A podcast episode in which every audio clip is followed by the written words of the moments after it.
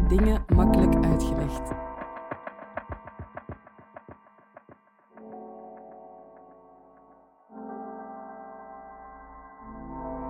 Dit is de podcast van Moeilijke dingen makkelijk uitgelegd. Wie de wereld wil verbeteren, moet wel begrijpen hoe die werkt. Daarom laten we in Moeilijke dingen makkelijk uitgelegd een expert 10 minuten aan het woord om een complex onderwerp uit te leggen. Deze keer legt Fayrouz Kazdalla uit hoe voedselprijzen bepaald worden. Ik werk voor Oxfam België. Eh, ik werk als beleidsmedewerker Food System Governance. Het is een mondvol. Maar het komt er dus op neer dat ik uh, politieke instellingen opvolg uh, die bezig zijn met voedsel, met de voedselvraagstuk, zoals de FAO, de Food and Agriculture Organization, maar ook de CFS, dat is het Comité voor Voedselzekerheid.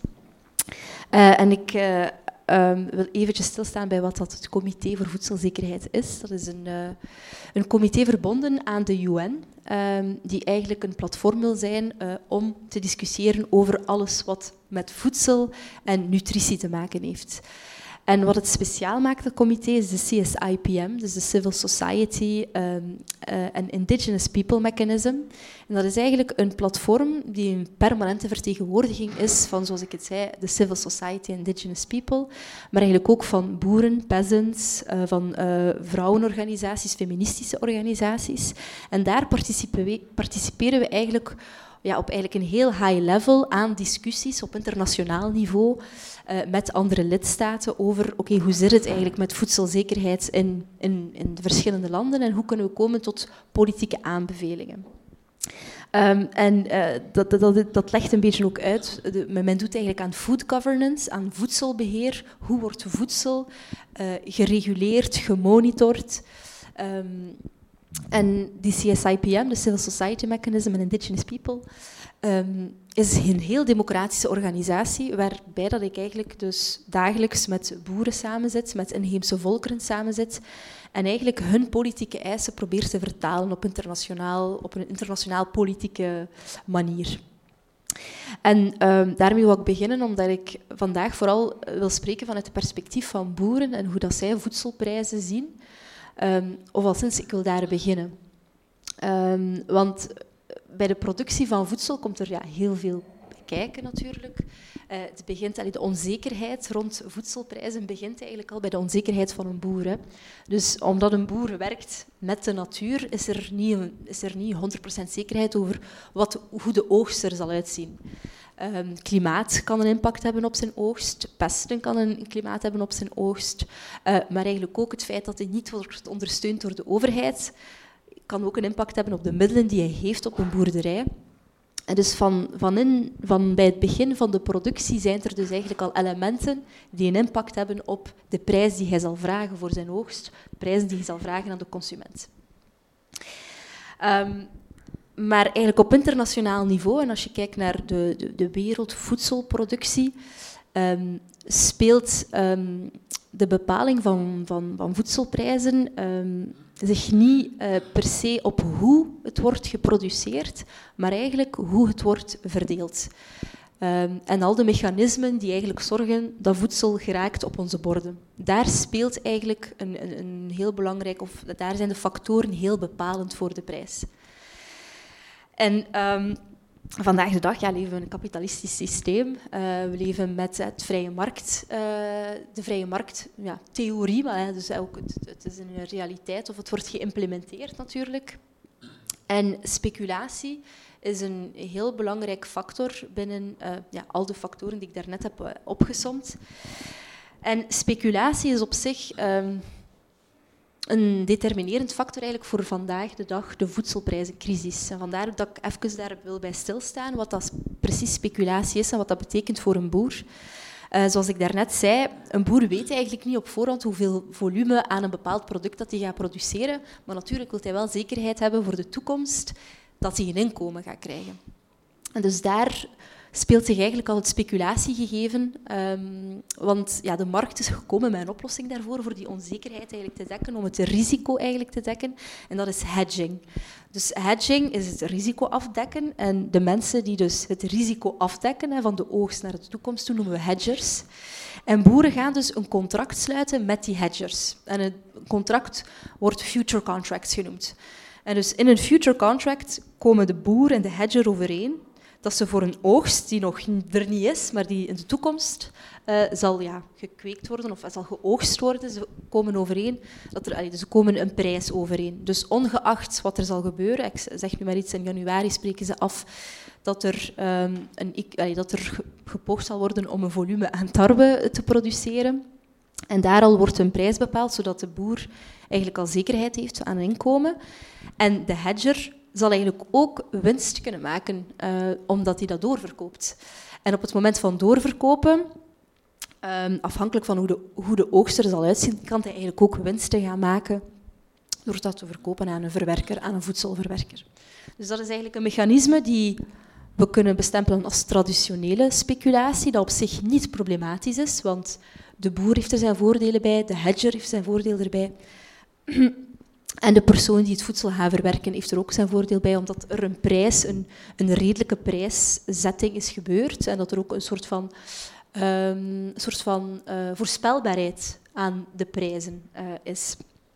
Het probleem momenteel is de financiarisering, wordt dat genoemd. Moeilijk woord om te zeggen dat de financiële sector zich gaat beginnen inmengen in de voedselsector. En dat is eigenlijk door speculatie. Dus ik heb het over de future contracts gehad, dat is tussen de boer en de hedger. En wat er gebeurt is dat het future contract op zichzelf nog eens op de aandelenmarkt of al sinds op een, ja, op een financiële markt terechtkomt. En dan mensen beginnen speculeren over, ja maar we hebben de oogst en uh, gaat er een prijsstijging zijn of gaat er een prijsdaling zijn? En op die prijsfluctuatie wordt er eigenlijk gespeculeerd. En op het einde, vooraleer dat de oogst eigenlijk heeft, dat de oogst er is, is er een prijs uh, eigenlijk gespeculeerd, eigenlijk een soort van artificiële um, prijs, uh, allee, een, een, prijszetting, een artificiële prijszetting van mensen die eigenlijk winst, zo, zoveel mogelijk winst zullen maken uit die prijsfluctuatie. Uh, en dan kom je eigenlijk met een prijs die niet overeenstemt met de realiteit en met de realiteit van boeren, of met de, de kosten, de productiekosten die boeren daaraan hebben gehad. Maar wordt het wel verkocht op de globale markt waar dat heel wat landen, bijvoorbeeld importafhankelijke landen, eigenlijk terecht moeten om voedsel te kopen. En als die prijs veel te hoog is, dan betekent dat dat ontoegankelijk is voor bepaalde landen en brengt dat al de sociale eh, gevolgen met zich mee. Dus dat is een e-, eerste aspect uh, waarover ik het wil hebben. En het probleem met speculatie is dat er heel weinig regulering is, uh, heel weinig monitoring uh, en dat het eigenlijk regelmatig zorgt voor crisissen. Een voedselprijscrisis dan, want vandaag de dag zitten we in een voedselprijscrisis. Um, dat heb je al waarschijnlijk opgevangen in het nieuws. De, de oorlog in Oekraïne heeft ervoor gezorgd dat heel wat tarwe uh, voorraden, maar ook maïsvoorraden, kunstmeststoffen eigenlijk geblokkeerd bleven in uh, Rusland en in Oekraïne omwille van het conflict.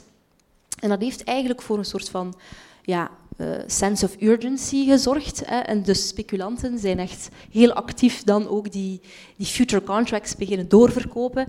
En dat heeft ook een impact eigenlijk op de prijs.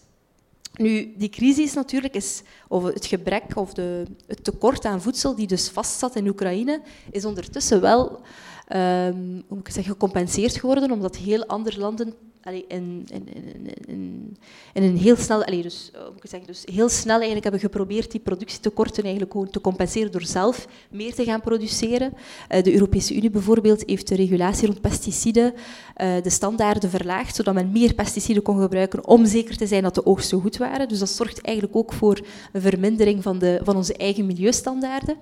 Maar dat is misschien iets waarop dat we kunnen terugkomen. Um, maar dus eigenlijk momenteel is er genoeg voedsel. Dat voedseltekort dat was even begin maart, hè, toen dat de, de, de, de oorlog in Oekraïne uitbrak. Maar dat was eigenlijk niet structureel genoeg om te zeggen van oei, er is echt een voedseltekort. Maar toch zijn de speculanten, de speculatoren heel, um, ja, heel, snel, heel snel eigenlijk beginnen doorverkopen van die contracten waardoor de prijzen dus eigenlijk artificieel hoog zijn geworden. Dus daar wil ik toch wel even op hameren dat we geen voedselproductiecrisis hebben, maar een voedselprijzencrisis, aangezwengeld door speculatie. Um, voilà, ik weet niet hoeveel minuten dat ik nog heb, maar um, wat ik... Wat, wat Echt? Oh, dat gaat zo snel. Want ik wil het eigenlijk ook hebben over alternatieven natuurlijk en over hoe dat we dat moeten reguleren. En, ehm, maar ik zal het misschien um, houden bij het feit natuurlijk... Uh, je zei het in het begin, ik, ben, um, ik werk heel sterk rond agroecologie, omdat agroecologie ook vanuit de boerenorganisaties, dus echt vanuit de grassroots, gezien wordt als de alternatief. Agroecologie is niet alleen ja, agroecologie voor mensen die het niet kennen, eh, landbouw, ecologie, dus een, een, vorm van landbouw die eigenlijk heel harmonieus wil zijn met de ecosystemen, hè, met de natuur. Uh, maar dus, dat zijn niet alleen maar landbouwtechnieken om ervoor te zorgen dat het grote impact die momenteel de, industriële landbouw heeft op onze biodiversiteit, op ons milieu, uh, wil gaan ja, volledig wil verminderen. Maar dat is eigenlijk ook een beweging op zich, dus een agroecologische beweging. Uh, en het is ook een wetenschap die constant in evolutie is en op zoek is naar manieren echt om de natuurlijke cyclus na te bootsen en op die manier eigenlijk ook aan voedsel uh, te komen. En vanuit die beweging um, komt er een alternatief, niet alleen maar op de manier waarop we voedsel produceren, maar ook naar de manier waarop handel wordt gevoerd. Uh, de manier waarop dat we ja, economische relaties aangaan, de manier waarop dat we kijken naar economie. En natuurlijk is dat een, is dat een beweging die niet echt de neoliberale... Het, het, systeem waarin, dat we, nu waarin dat we nu eigenlijk in, in, functioneren, niet echt promoot en vooral voorstander is van een circulaire economie, waarin dat voedsel niet een ja, een, een soort van commodity, een product is, maar waarbij dat voedsel gezien wordt als een mensenrecht. En dus toegang tot voedsel, dat is eigenlijk ook al een mensenrecht. Het recht op voedsel is verankerd in heel wat universele verklaringen, voor, of verklaringen die ondertekend zijn op internationaal niveau. Um, en dat zou ervoor moeten zorgen dat de overheid interveneert. Als de overheid een document ondertekent dat zegt dat mensen recht hebben op voedsel, dat de toegankelijkheid, de beschikbaarheid van voedsel moet gegarandeerd worden voor bevolkingsgroepen, dan moeten ze tegelijkertijd ook speculatie aanpakken. Dus vanuit een mensenrechtenkader proberen we eigenlijk uh, lidstaten en dan ook eh, op dat comité, zoals ik daarnet zei, dat comité voor voedselzekerheid, eigenlijk staten ertoe aan te, te, ertoe te motiveren eigenlijk om maatregelen te nemen in naam van het recht op voedsel. En vandaag hebben we helaas een, een voedselsysteem die vooral gericht is op groei um, en op massief, allez, massale en exportgerichte voedselproductie. Dus dat is eigenlijk een dynamiek die we willen zien uh, omgezwaaid worden. Um, en daarvoor staat een beetje agro-ecologische beweging. We kunnen misschien straks uh, in de vragenronde er verder over spreken. Merci.